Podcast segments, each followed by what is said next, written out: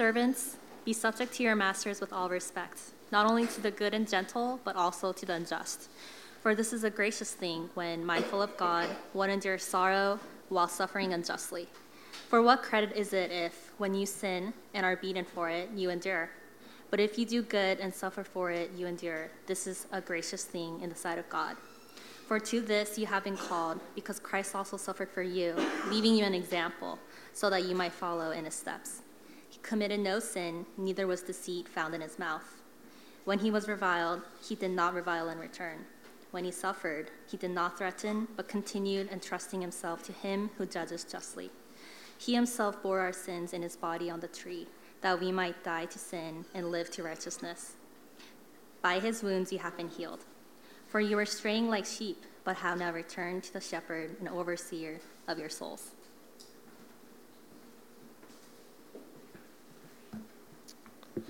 Good morning, everyone. A beautiful day to worship our God. When I look in this room, I see people made in God's image. I see people who've gone through a difficult week. I see people who have begun new jobs, new tasks, new semester.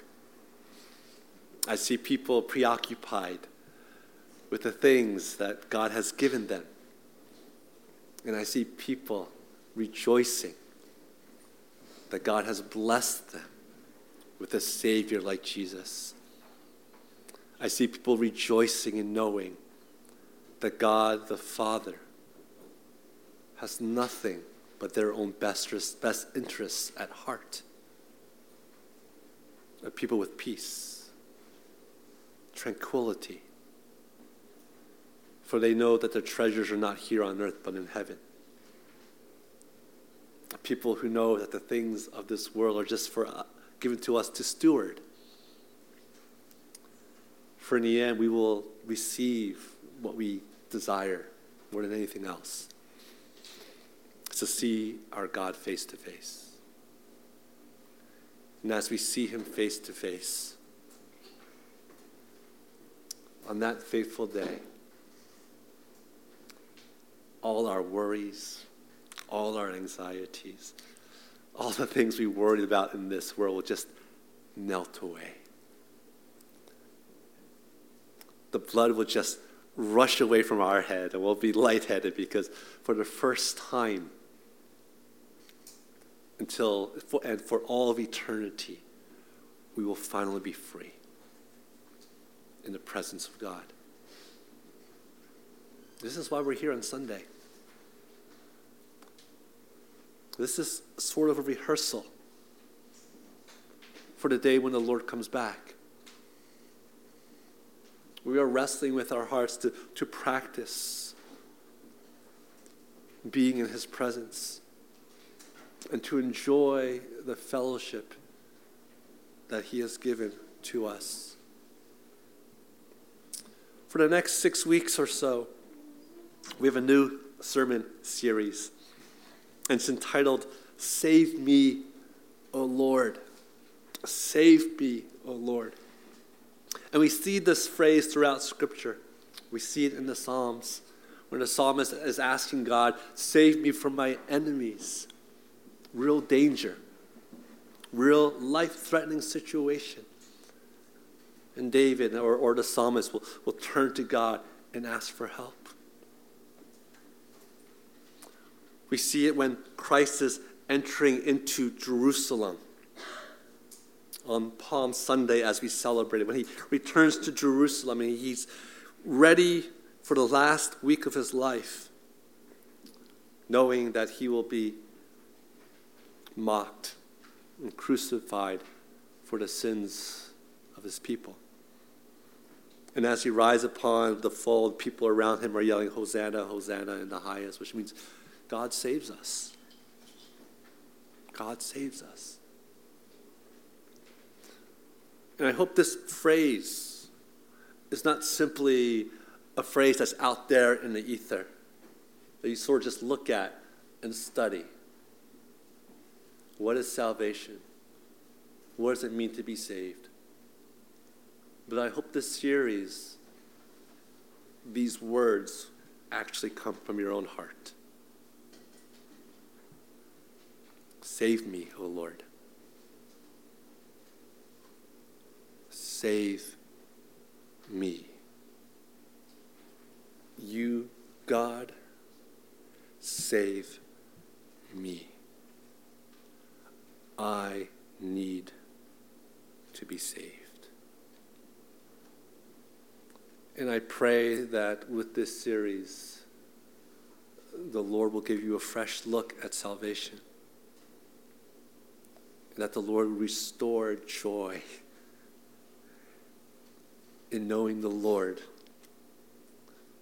That the Spirit would do a mighty thing in all of us. So let's pray. Lord, we thank you for this morning that you have given to us. And we ask of you, Lord, to bless us through your word and through your word alone. Your word is that which you have given to your people to read, to study, to meditate on, through which your spirit works in our hearts to bring life and that life is simple. That life is knowledge of you. That life is knowledge of our sins. That life is knowledge of your forgiveness. That life is knowing you and being known by you. Nothing more and nothing less. And so we ask of you, Lord God, to do the work you promised to do in your scriptures to save your people. So, Lord, save us.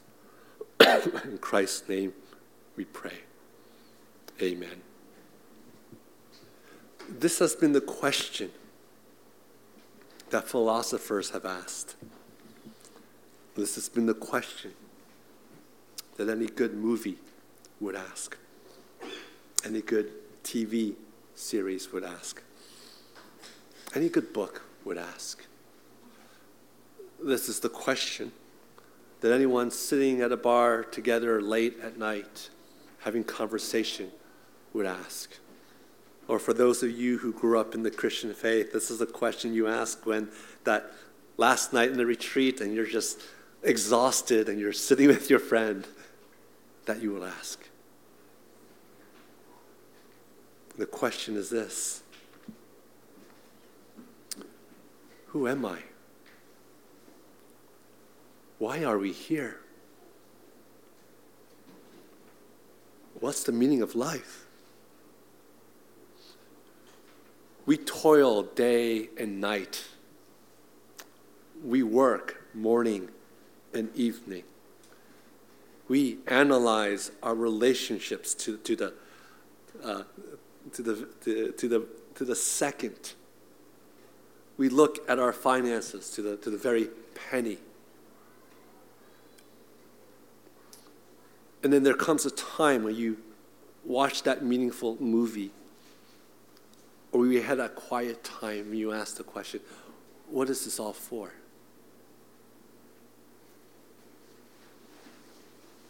What's the meaning of life? Because there's one thing that we all start to realize is that we can't take anything with us when we pass away. And we start to realize that no matter how much we try to make a name for ourselves, we will be forgotten. If someone were to ask me, Pastor Young. Tell me about your father, all right? We have some time. I can, t- I can tell you about my father. Someone asked me, Tell me about your grandfather. Well, okay, that will take a little bit less time. Tell me about your great grandfather.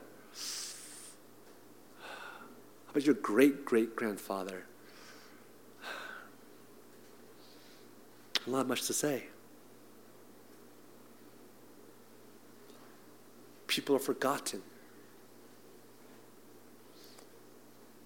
if we were to ask just in general and, and play like Jeopardy and go through all the famous people that we can name and say, if we get 80% of people to raise their hand and say, I recognize that name, how many names could we actually come up with out of the billions and billions of people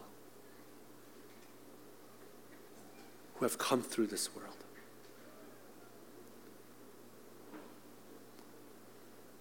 The question is heavy, but the question is important. do I have importance in this life? Is there meaning to everything that I'm doing? Or, as the writer of Ecclesiastes says, is this simply a chasing after the wind, a vanity of all vanities? Scripture gives us an answer to that. And I believe it's the most satisfactory answer that has ever been spoken in this world. Not only because it satisfies, but because it's true. That there is a God in, this, in the heavens who created the heavens and the earth.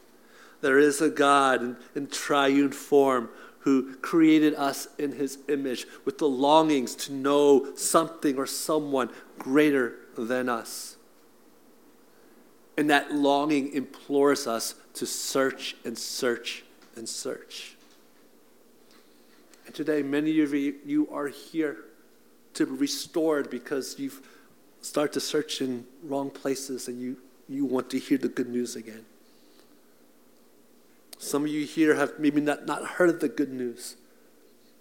And this is your first time hearing, okay, what, what does God have to offer to us?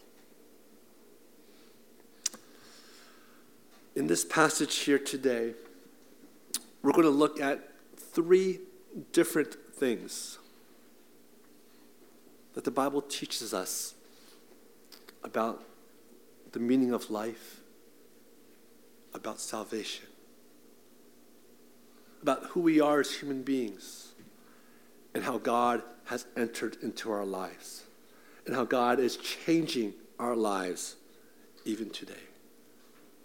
So, in other words, how God has saved us and how God is saving us now and what God is saving us for as well. Here in verse 21, Peter brings into his writing a point of contact between Christ, the Son of God, and the people that he's talking to. He says this For to you who have been called, because Christ also suffered for you, leaving you an example so that you might follow in his ways. Christianity teaches, the Bible teaches, that in our lives today, there is suffering. And we as human people understand that this suffering will always be with us. Those of us in the medical field, we, we rejoice, right, when we find new techniques to stave off cancer. Those of us in pharmacy, we rejoice when we find new medicines that can, that can cure and heal someone. But we all know in the end that we cannot do anything to stop the inevitable. We rejoice in those little victories. But suffering and death eventually enter into our lives. We watch the news, some of us more, more, more often than we should. And we hear what's going on all around the world. They're suffering. People are dying. People are put into slavery. People are lost.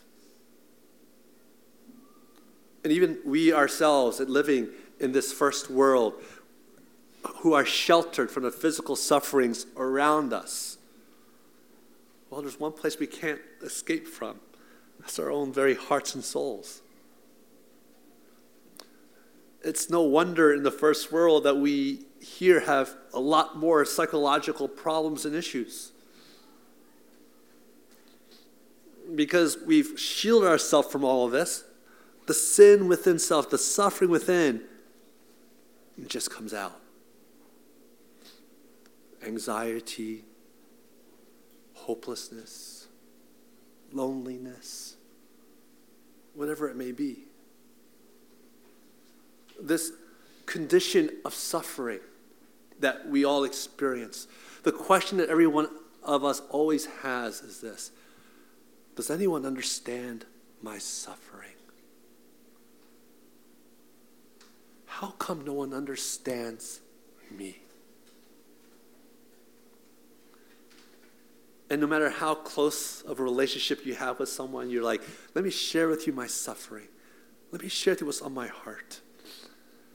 And by the way, that's a good thing to do. But we know that no matter how much we share, that other person can't understand us completely.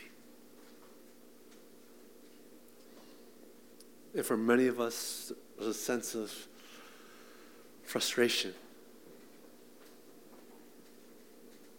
What do I do with this? The gospel enters into the lives of his people.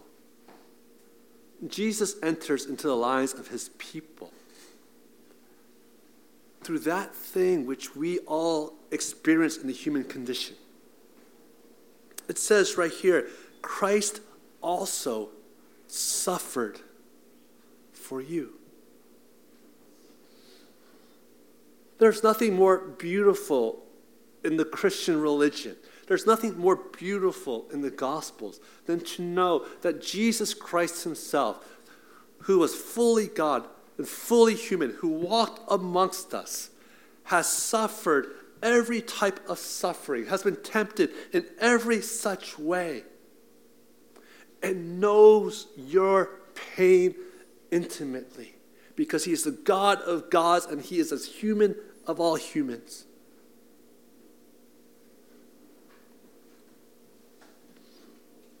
Jesus doesn't look at your sufferings.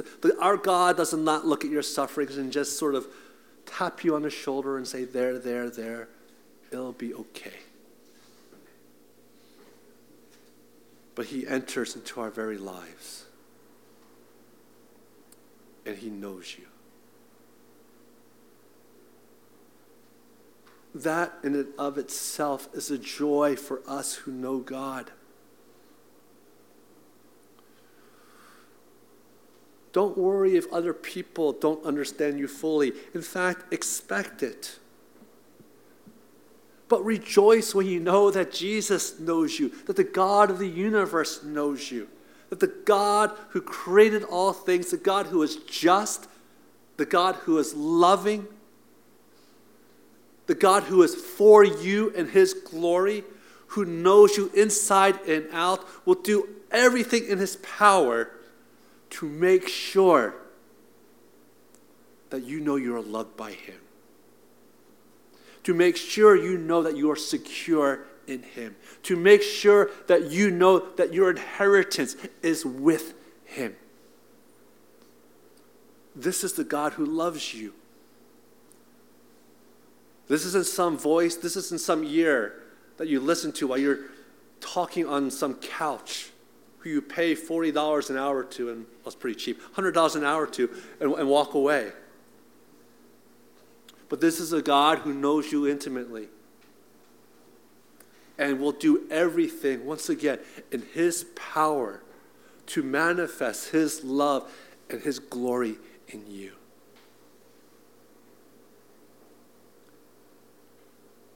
How beautiful of a story that is.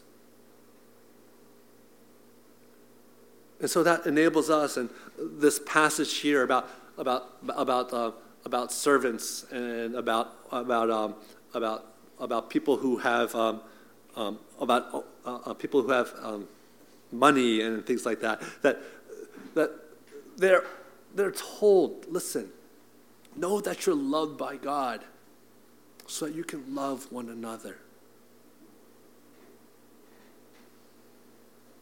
So that you can bear with one another's sufferings. Have you ever once, you know, known a person you thought, you know, this person is he's a genius. He knows everything about coffee. This coffee. And, and you love coffee. And you're like, I, I love coffee. And then you go to your friend, let's say, I say I go to Eric, I go, Eric, listen, I know you like coffee and sort of, but and I like coffee, and but let, let's talk to this guy who really likes coffee. And you and I go to him and go, tell us about coffee, oh enlightened one. And as you hear him speak, we rejoice together over coffee.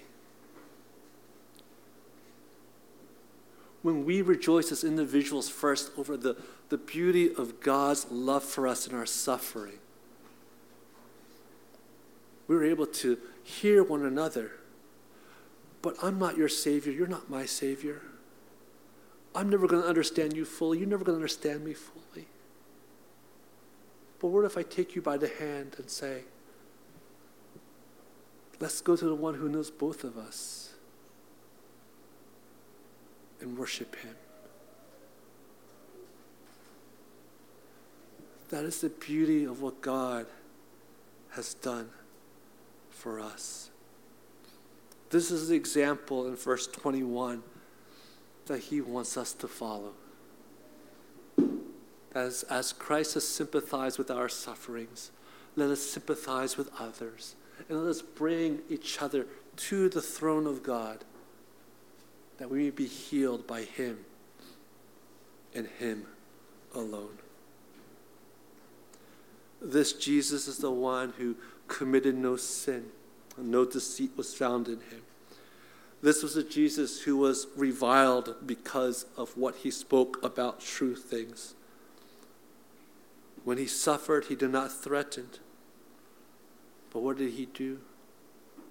He continually entrusted himself, the Son of God, to his Father in heaven.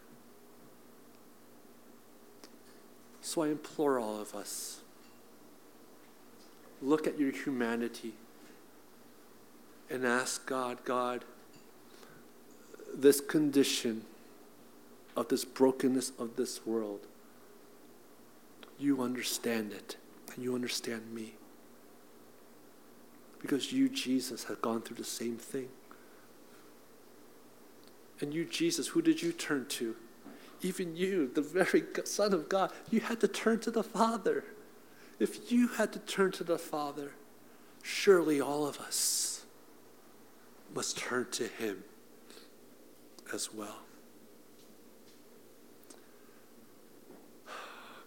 The second thing that He's done for us is that He Himself bore our sins in his body on the tree, that we might die to sin and live for righteousness. By his wounds you have been healed. now, this is very important for us as Christians to understand. Where does suffering come from? Where does suffering come from? And it's one of those questions that you'll hear your children ask you, and you just throw up your hands. Oh, I don't know how to answer that. You'll take a college class on, on, suffering, you'll, you'll throw up your hands, you go, I, don't know what this, what's this talking about.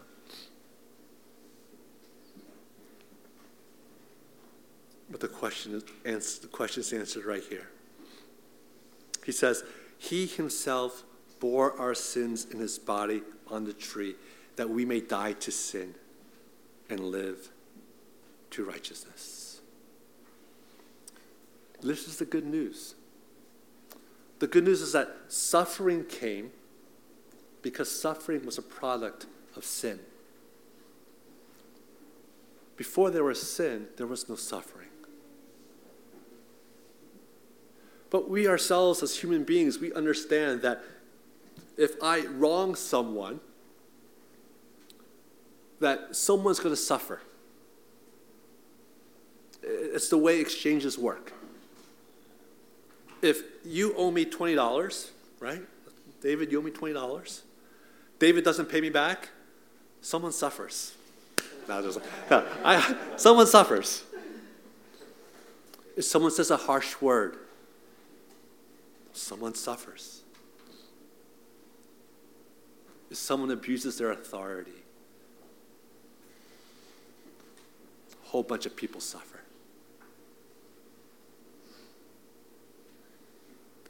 Suffering is a product of wrongs. If we could trace this back, and this is what the Bible does, the Bible traces this back to the original wrong or the original sin, which is the fact that we've been disconnected with God by not trusting in Him. We believe Adam and Eve, the, the, the, the people that God created first, in perfect fellowship with the Lord, did not trust God Himself. Satan said, Surely God did not tell you to eat from this tree. Doubt came into their minds. God must not be for us. And eventually, God, the devil, won over their hearts, and they ate of the fruit which God forbid them to eat. We believe that ever since that moment, when sin entered into the world, that suffering began to increase and increase and increase. And as suffering increased, sin increased. Because guess what people do when they suffer? They sin against someone else. And then they continue sin against someone else. And the whole world begins to suffer together. It says here in Scripture that Christ Himself bore our sins, all the wrongs that were done. All the wrongs that were done, all the sins that were committed, God forgave when He died on that cross. And when He did that, he said to us who know God that the purpose of that is not simply so that we can be forgiven, but it's so that we ourselves can die to sin. God's love for us is so immense, so huge.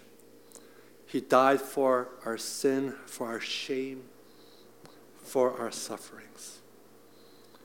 And how immense is this love for us?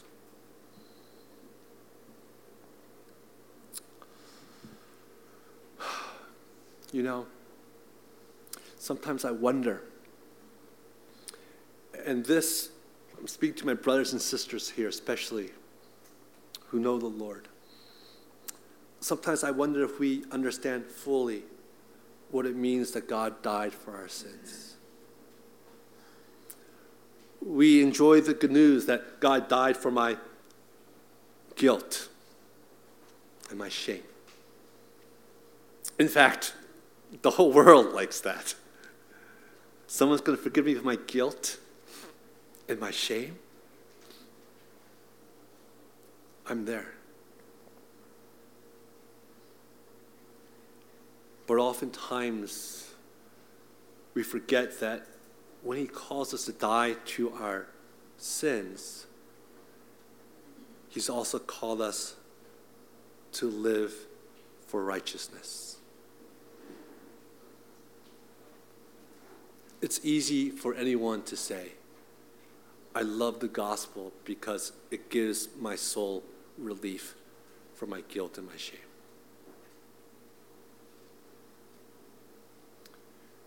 But all that does is enable our idolatries so we don't feel guilty about sinning.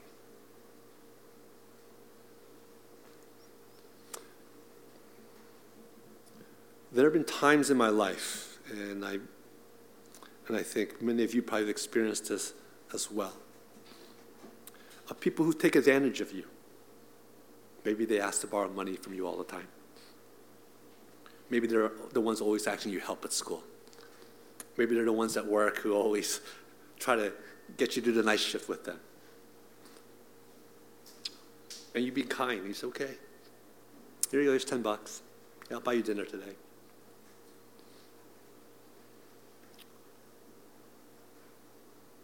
They wrong you. The first time you go, it's okay, I forgive you. But they don't change. They do the same thing. And you go, okay, I forgive you. They do the same thing. They, oh man, thank you for, you know, I'm short of money today. You know, can you buy me dinner again? You know, it's like the 12th time.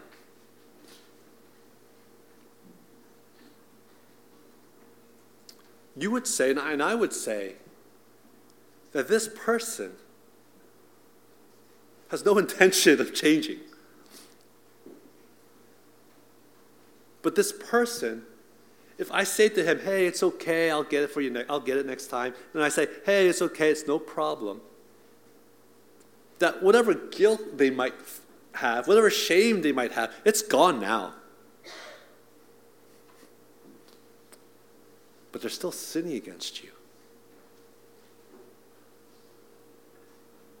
we oftentimes, as God's people,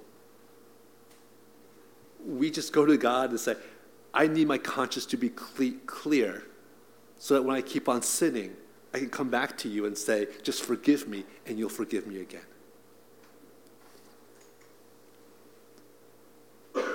That is not what God has called us to.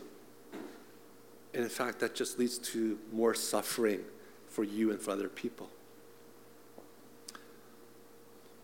But God says, He did this so that you might live by righteousness. You are saved from sin unto righteousness. You have a new heart that enables you to, to, to forego your old life and to live a life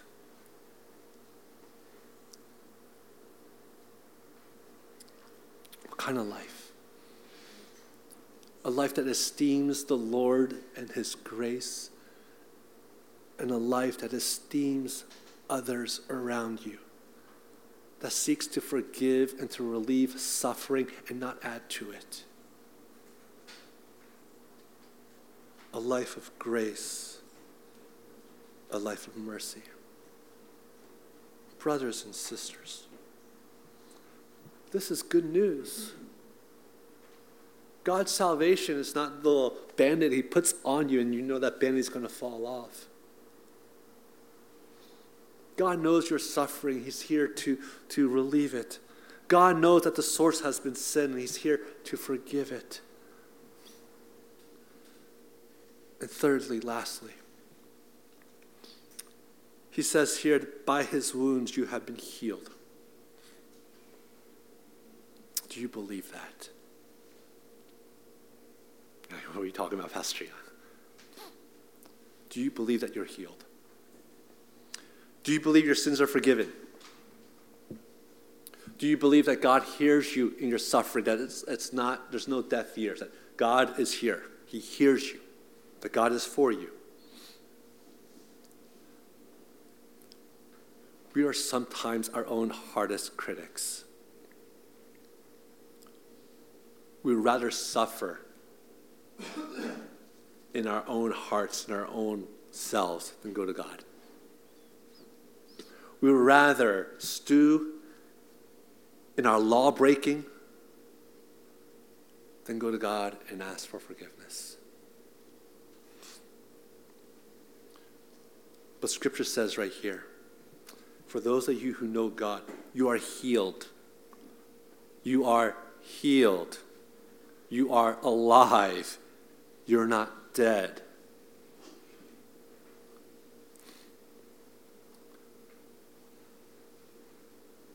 So, why do you keep counting your own sins? Why do you keep hearkening to the past and the sinful ways that you, you lived? Why do you keep reminding one another of the wrongs that you've done to each other? God says, As far as the east is from the west, so I have removed my sins from me. If God has forgotten your sins, if God has consciously have forgiven them, if God doesn't even think about them anymore, why do you?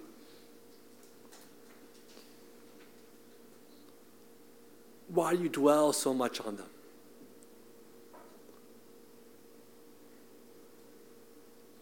You've been healed. Go forth in righteousness as someone that's been healed and rejoice in the Lord. It would be odd, right, if someone who was cured of cancer would come to you and say, Listen, I have these, these pains, these ghost pains and still. And, but, but doctor says cancer is gone. It's not even remission. The cancer is gone. There's nothing there. Yeah, but let me explain to you. It's like, why are you talking about this? We, we would find it odd. We would hear the testimony. We would expect maybe the first five minutes to talk about what they suffered, but we'd, we'd expect the next 55 minutes for them to talk about God's healing power and glory and what He's done. You wouldn't hear 55 minutes of how I suffered, suffered, and go, oh, by the way, God healed me. End of story. But the testimony of a Christian is the other way around. We know that we are lost. We know that we have once been slaves to sin. We know that we were once hopeless in the midst of suffering. That's who I was. But let me tell you now, given the rest of these 50 minutes, let me tell you now where my hope is. Let me tell you now how I deal with suffering. Let me share with you the God who loves us. Let us work together and sh- confess our sins together. Let us share our sufferings together it before the Lord Himself, who knows all things and loves us tremendously. You are healed.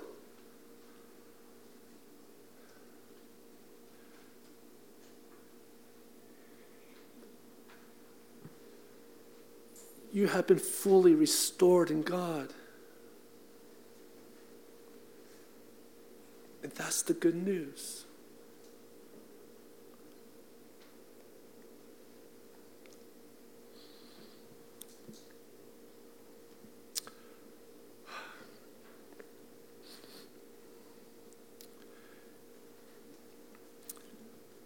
You know,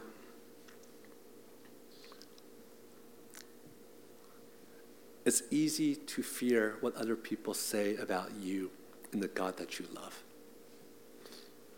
It's easy to fear that. It's easy to fear suffering for the sake of the gospel.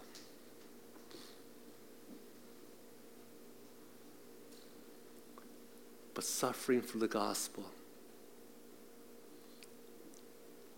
applying the balm of Christ's blood to one another is the only thing that we can do. It's the only task that we have in this world before us. There was a time when I really feared what people thought about me. and the message of the gospel that I had for them. But I realized something. Just like I said before, one day, no one's going to remember you.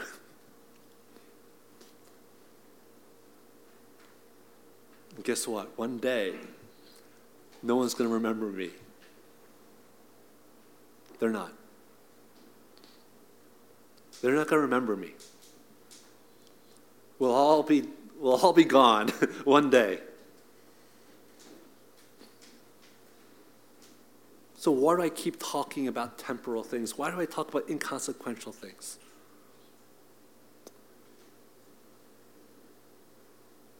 Let me tell you the good news Jesus alone saves. My only audience and your only audience must be God alone. God is the only one who will remember you. God is the only one who loves you. God is the only one who takes care of you. Fear not what the devil can destroy the body. Fear not the opinions of men and women. Fear not what your reputation may be here, because, like I said, it'll be long forgotten afterwards. Fear God Himself. Love Him. Honor Him. Serve Him.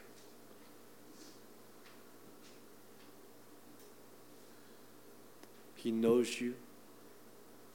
He loves you.